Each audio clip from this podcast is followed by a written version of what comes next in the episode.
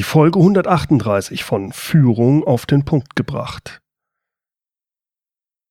Heute spreche ich mit der Brasilianerin Domitila Barros, und zwar über Führung und speziell über das Führen von Teams in Deutschland wie auch in Brasilien.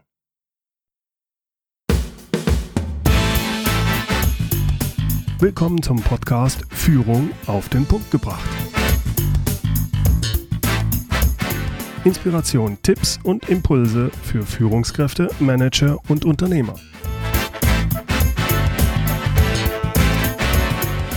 Guten Tag und herzlich willkommen. Mein Name ist Bernd Gerob. Ich bin Geschäftsführer-Coach und Führungstrainer in Aachen. Vor etwas mehr als einem Jahr habe ich auf den Fino Day der Firma Solid Finance einen Vortrag über Mitarbeitermotivation gehalten. Auf dieser Veranstaltung lernte ich eine außergewöhnliche junge Frau kennen, Domitila Barros. Sie hielt ebenfalls einen Vortrag, und zwar über Teamführung. Domitila Barros ist Brasilianerin. Sie wurde neunzehnhundertvierundachtzig in der Favela Linha do Tiro, zu Deutsch Schusslinie, im brasilianischen Recife geboren und ist auch dort im armen Viertel auch aufgewachsen. Der Begriff Schusslinie ist übrigens wörtlich zu nehmen.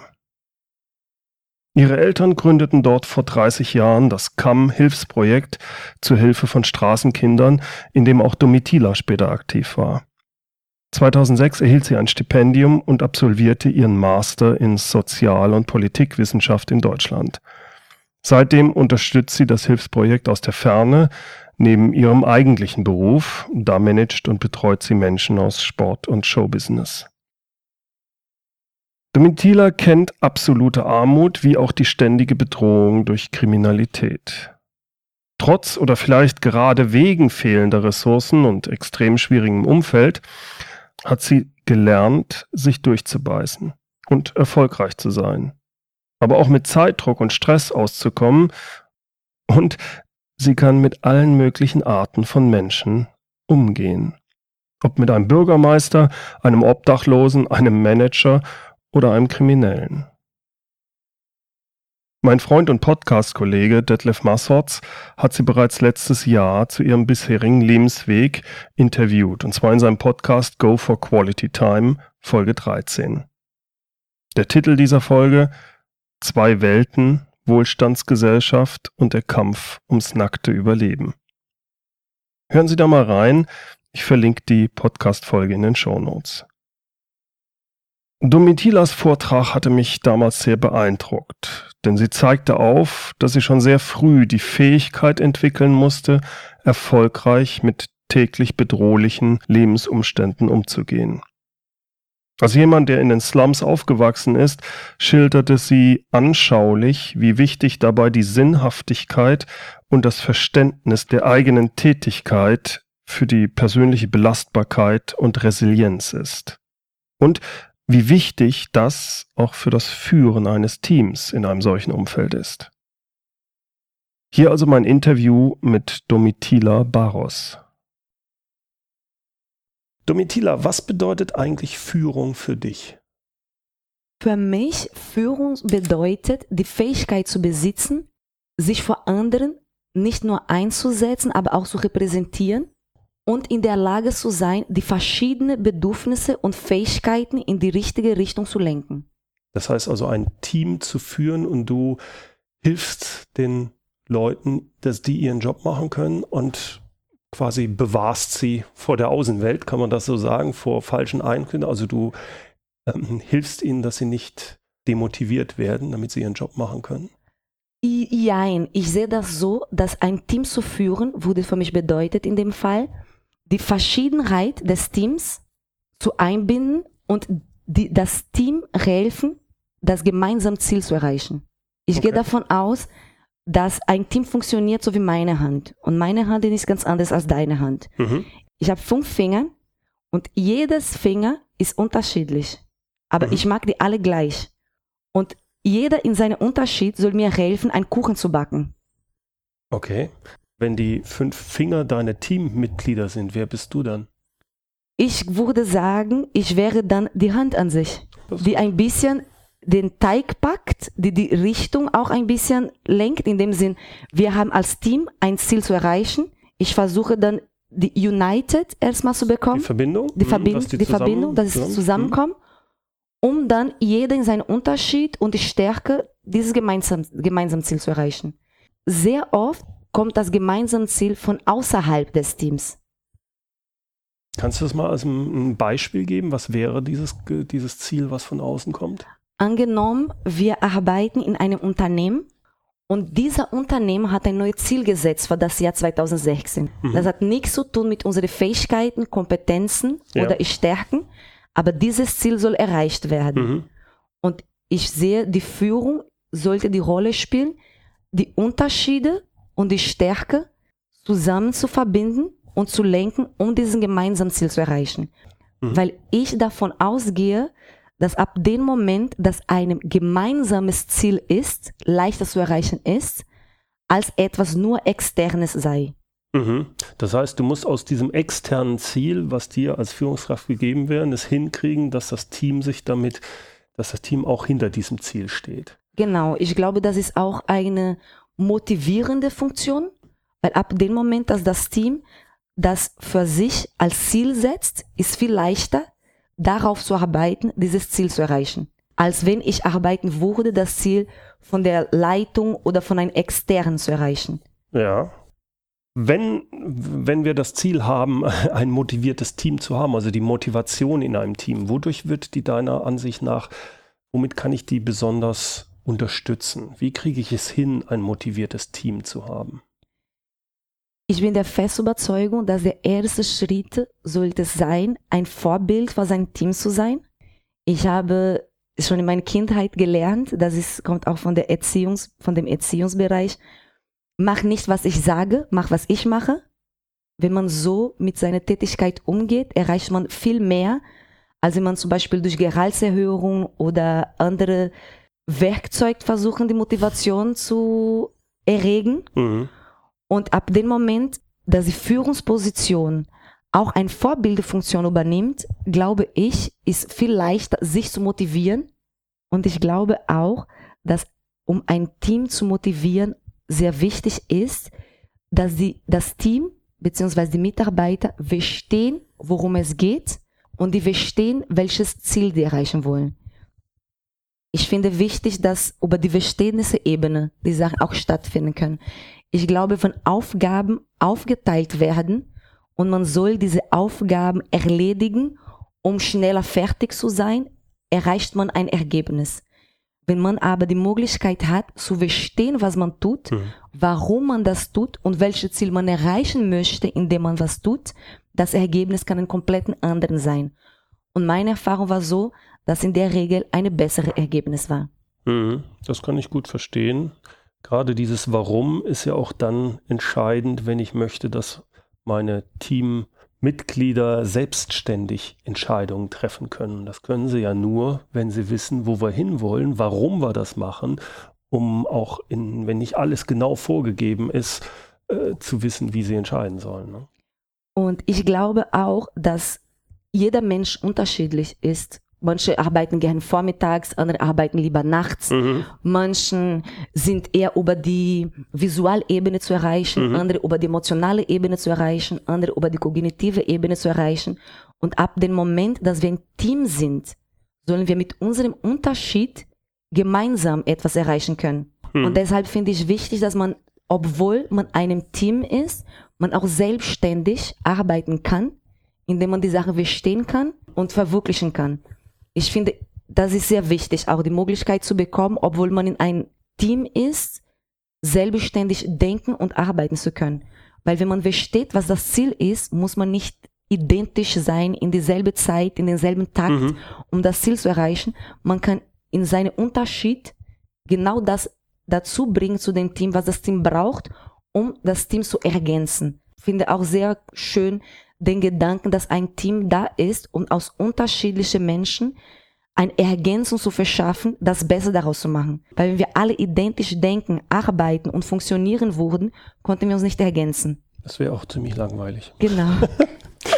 Sag mal, du, du hast ja beide Welten kennst du. Du kennst Brasilien, du kennst Deutschland. Vor allem, du kennst nicht nur das Land an, die beiden Länder an sich, sondern vor allem auch, ja, wie man dort arbeitet. Brasilien wie auch Deutschland. Was ist für dich der größte Unterschied oder die größten Unterschiede, gerade wenn es um Führung von Teams geht, in Deutschland wie auch in Brasilien? Ich glaube, ein großer Unterschied ist die hierarchische Mhm. Art und Weise, wie gearbeitet wird.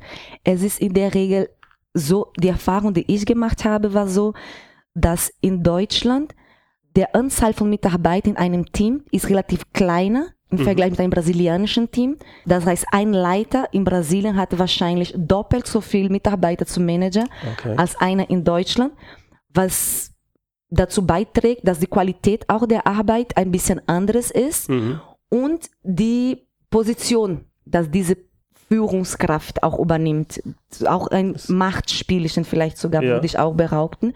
Und das, glaube ich, ist ein großer Unterschied. Und die, der zweite große Unterschied für mich ist die Erfahrung, dass ich auch gemacht habe, dass in Brasilien in den Teams haben wir tatsächlich gearbeitet, um ein Ziel zu erreichen. Und in Deutschland wurde sehr oft auf die Stundenkontingent-Ebene okay. gearbeitet, wo ich finde viel wichtiger, produktiv zu sein, als busy zu sein. Mhm. Und ich glaube, die beide Möglichkeiten gibt es in beiden Ländern. Nichtsdestotrotz habe ich die Erfahrung gemacht, dass in Deutschland die Zeit und Arbeit viel mehr eingebunden sind mhm. als Ziel und Arbeit. Mhm. Ich glaube, in Brasilien habe ich oft die Erfahrung gemacht, man bekommt eine Aufgabe, diese Aufgabe soll erledigt werden. Also das Team versucht schnellstmöglich dieses Ziel zu erreichen. Und die Erfahrung, die ich in Deutschland gemacht habe, war eher so, man hat ein Stundenkontingent, um eine Arbeit zu gewährleisten. Okay. Was eine Sicherheit ist, aber auch eine, sogar ein Grund für Erkrankung auch sein kann, weil man ganz andere Drucke dadurch erleben darf in der Arbeit. Mhm. Ähm, hast du das Gefühl, dass das wirklich eine Sache ist, Die, der Unterschied ist zwischen Deutschland und Brasilien, oder hängt das sehr stark auch mit der Art vom Team zusammen, was du geführt hast, weil das war ja ein im sozialen Bereich tätiges Team in Brasilien und hier in Deutschland war es ein, ja, mehr ein äh, fast produktionsmäßiges Team. Kann das auch ein Unterschied gewesen sein? Ich habe sowohl in Brasilien als auch in Deutschland Teams geleitet, die sich mit sozialpädagogischen Themen auseinandersetzen. Okay. Deshalb glaube ich, dass der Hintergrund sehr ähnlich ist, ja. von Aufgabengebiet her. Nichtsdestotrotz, erfahrungsgemäß würde ich praktisch sagen, das ist landbezogen, weil ich die Erfahrung in verschiedenen Ländern gemacht ja. habe. Aber ich habe tatsächlich in beiden Ländern eine Besonderheit in den Teams gehabt, weil das war immer mit hauptsächlich mit diesem Schwerpunkt sozial, politisch, pädagogischer Hintergrund. Okay, dann ist es schon vergleichbar. Ist schon vergleichbar. Ich verstehe. Mhm. Ja, ich würde behaupten. Ja, ja, okay. Woraus resultiert das deiner Meinung nach? Warum ist dieser, warum ist dieser Unterschied so? Für mich die Erklärung wäre, es ist eine Frage der Geschichte auch, mhm. wie eine Gesellschaft entsteht. Wie man, wie die Ausbildung gestrickt ist, wie der Einstieg auch in den Beruf ist. Mhm. Nach, ein, dazu deine vorherige Frage nochmal eine Sache, dass ich ergänzen möchte, ist, ich rede über Teamsarbeit, ne? Und es ist tatsächlich so, dass in der Entscheidungsebene in beide Länder beide bewusst sind, welche Ziele zu erreichen sind und beide dadurch auch seine Zeit danach richten kann. Aber die Erfahrung, die ich gemacht habe, war in Brasilien und Deutschland, dass wenn es zu dem Team kommt, die Transparenz und die Hierarchie von diesem Aufgabengebiet und Zeit anders aufgeteilt wird. Okay, das heißt, wenn ich dich richtig verstehe, in Deutschland würde man nicht so viel Zeit dafür verwenden, das Warum zu erklären, sondern man sagt, mach das, das ist deine Aufgabe, ich weiß schon, was gut ist, was richtig ist. Kümmere dich drum. Und in Brasilien spricht man mehr äh, darüber, warum machen wir das, und dadurch gibt es mehr Motivation im Team, wenn ich dich richtig verstehe. Ähm, wenn nicht Motivation, zumindest einen anderen Zusammenhalt. Zusammen, okay. Ja. Weil zum Beispiel in Brasilien, die Erfahrung, die ich gemacht habe, war so, dass die Teams, die Art und Weise, wie ein Team qualifiziert ist, ist ganz anderes als in Deutschland. Mhm. Zum Beispiel, wenn in meiner Wohnung etwas kaputt geht und ich einen Fliesenleger anrufe, ich werde einen Meister anrufen. In Brasilien besteht nicht die Möglichkeit, einen Meister zu bestellen. Man muss jemanden nach Empfehlung finden, mhm. der eine positive Erfahrung gemacht hat, und diese Person konnte mir jemand empfehlen, die mein Fliesen dann reparieren soll. Und in diesem Prozess würde ich wahrscheinlich auch in diese Leitungsposition viel mehr mir die Zeit auch nehmen, die Sachen aufzuklären, ah, okay, zu ja. einleiten, weil ich als in dem Fall, dass ich einen Mitarbeiter bekomme, der vier Sprachen beherrscht, frisch aus der Uni kommt, ja. drei Praktiken in drei verschiedenen Kontinenten absolviert hat und meines Erachtens schon einen gewissen Wissen und Vorarbeit mitbringt. Ja. Ich glaube, das spielt auch eine Rolle in den Umgang innerhalb des Teams, ja. Zusammenhalt und hierarchische ja. Darstellung. Okay, ja. Das ist sicherlich, dass in Deutschland es viel mehr Möglichkeiten gibt, jemanden sehr kurzfristig zu bewerten aufgrund seiner Ausbildung oder seiner Diplome oder sowas. Das ist auch typisch deutsch. Während du in einem Land wie Brasilien ist es mehr, ja, der kann das wirklich. Der hat das nicht schriftlich, sondern da gibt es Leute, die für ihn sprechen. Aber um damit jemand für ihn spricht, muss natürlich viel gesprochen werden. Also resultiert das daraus. Ja, das verstehe ich, das macht Sinn für mich. Du hast es vorhin schon gesagt, ich möchte die Frage aber trotzdem nochmal stellen. Wie wichtig sind Belohnungen, Anreize für den Erfolg eines Teams? Ich glaube, Belohnung und Anreiz ist sehr wichtig. Mhm. Von meiner Perspektive aber, das hat auch etwas mit Wertschätzung zu tun. Mhm. Ich glaube, Belo- es Belohnung gibt, kann man in verschiedene Art und Weise äh, mhm. interpretieren.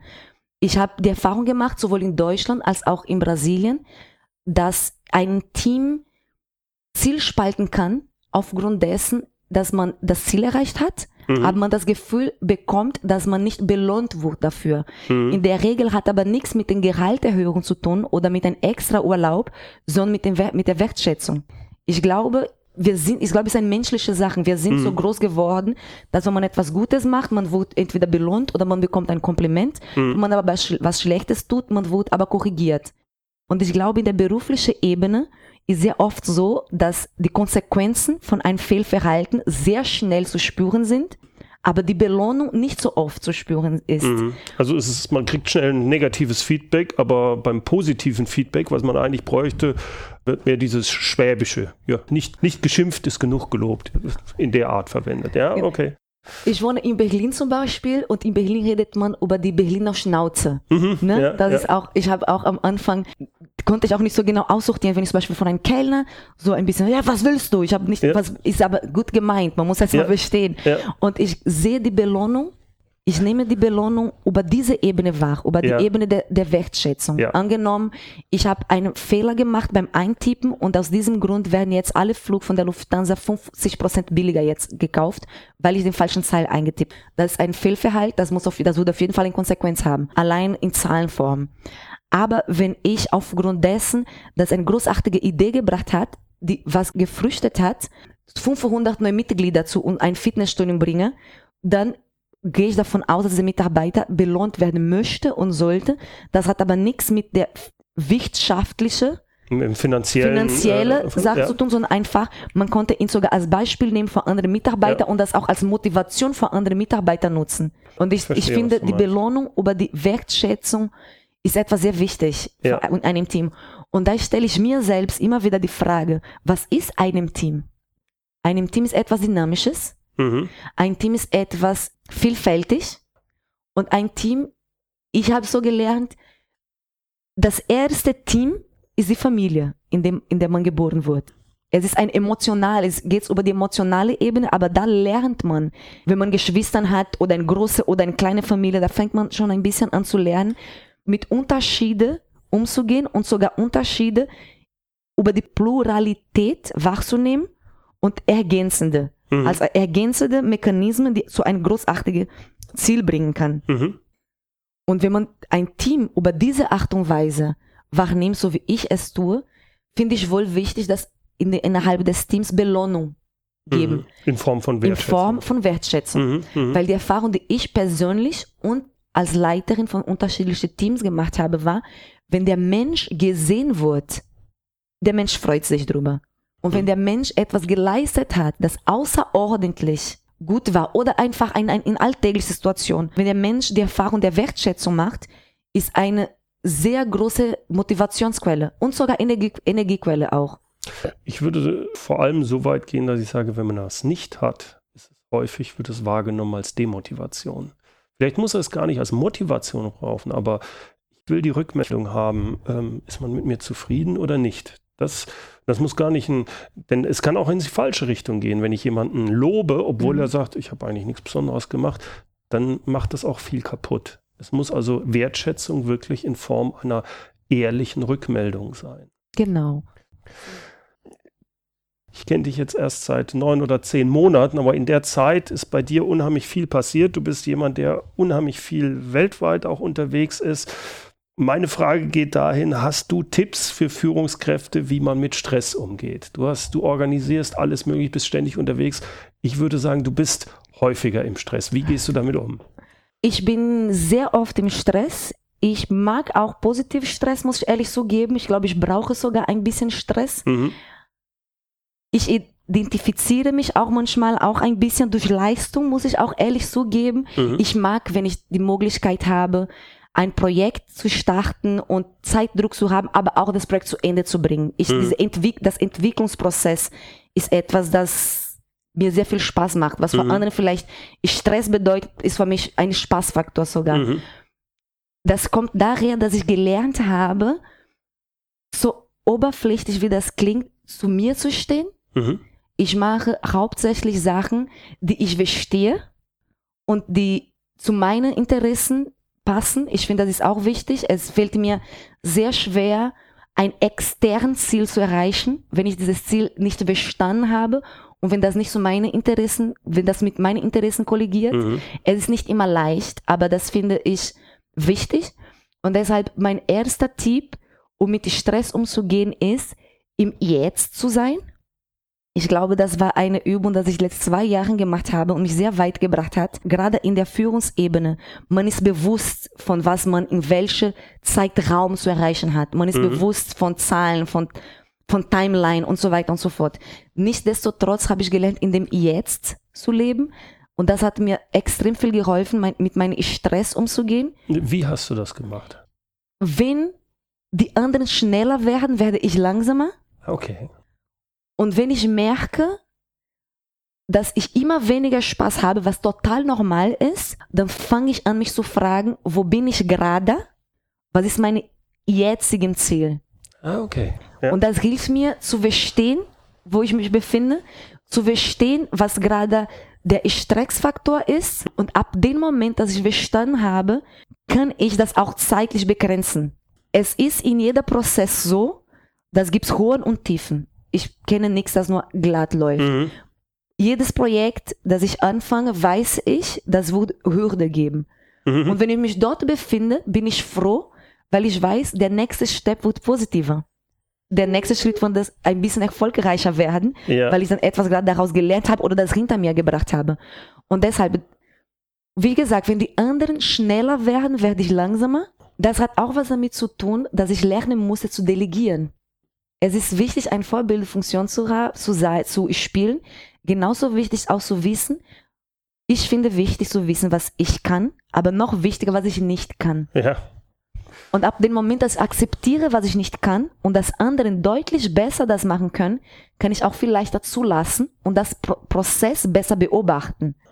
Und wenn das mir schwer fällt, versuche ich, mich zurückzuversetzen in dem Jetzt. Es gibt viele Risiken, es gibt viele Chancen.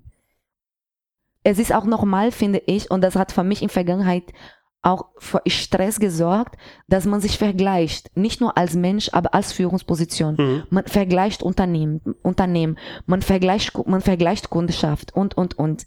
Und ich habe in stressigen Situationen gelernt, mich mit der Domitila von gestern zu vergleichen, mit der Domitila von einem Jahr zu vergleichen und nicht mit anderen, weil mhm. ich bin dadurch sehr zufrieden mit mir gewesen und geworden, weil ich habe tatsächlich die Erfahrung gemacht, dass seitdem ich mich in dem Jetzt ra- hineinversetze und seitdem ich mich nur mit mich selbst vergleiche, dass ich viel zufriedener leben und arbeiten kann.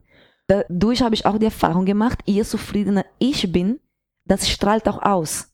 Das kann ich mir sehr gut vorstellen. Abschließend, Domitila, was ist dein wichtigster Tipp, um erfolgreich und erfüllt zu sein? Ich finde die Frage die schönste Frage.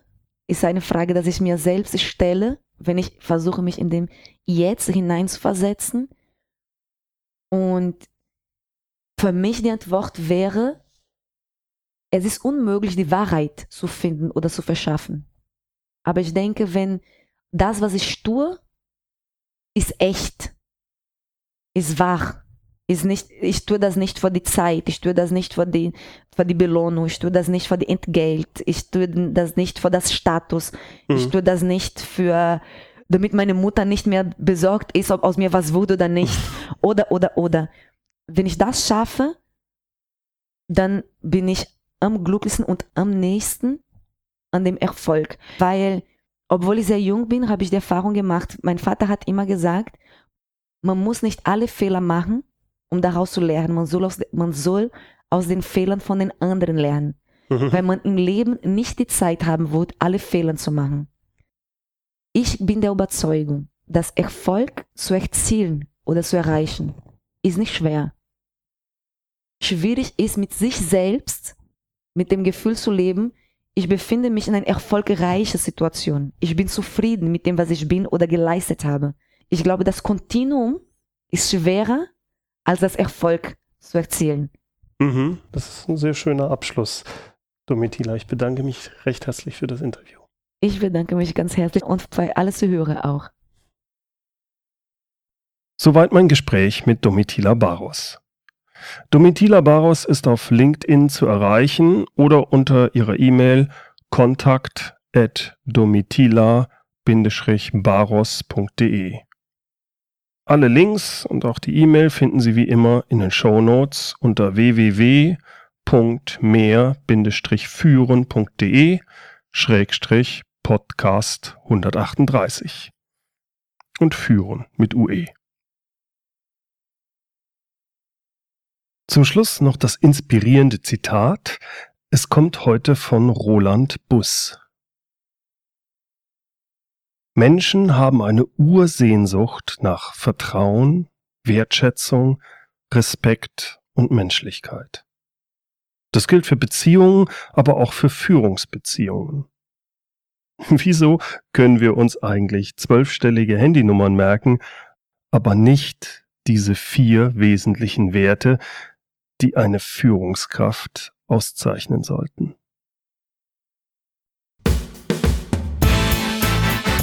Herzlichen Dank fürs Zuhören. Mein Name ist Bernd Gerob und ich freue mich, wenn Sie demnächst wieder reinhören, wenn es heißt Führung auf den Punkt gebracht. Inspiration, Tipps und Impulse für Führungskräfte, Manager und Unternehmer.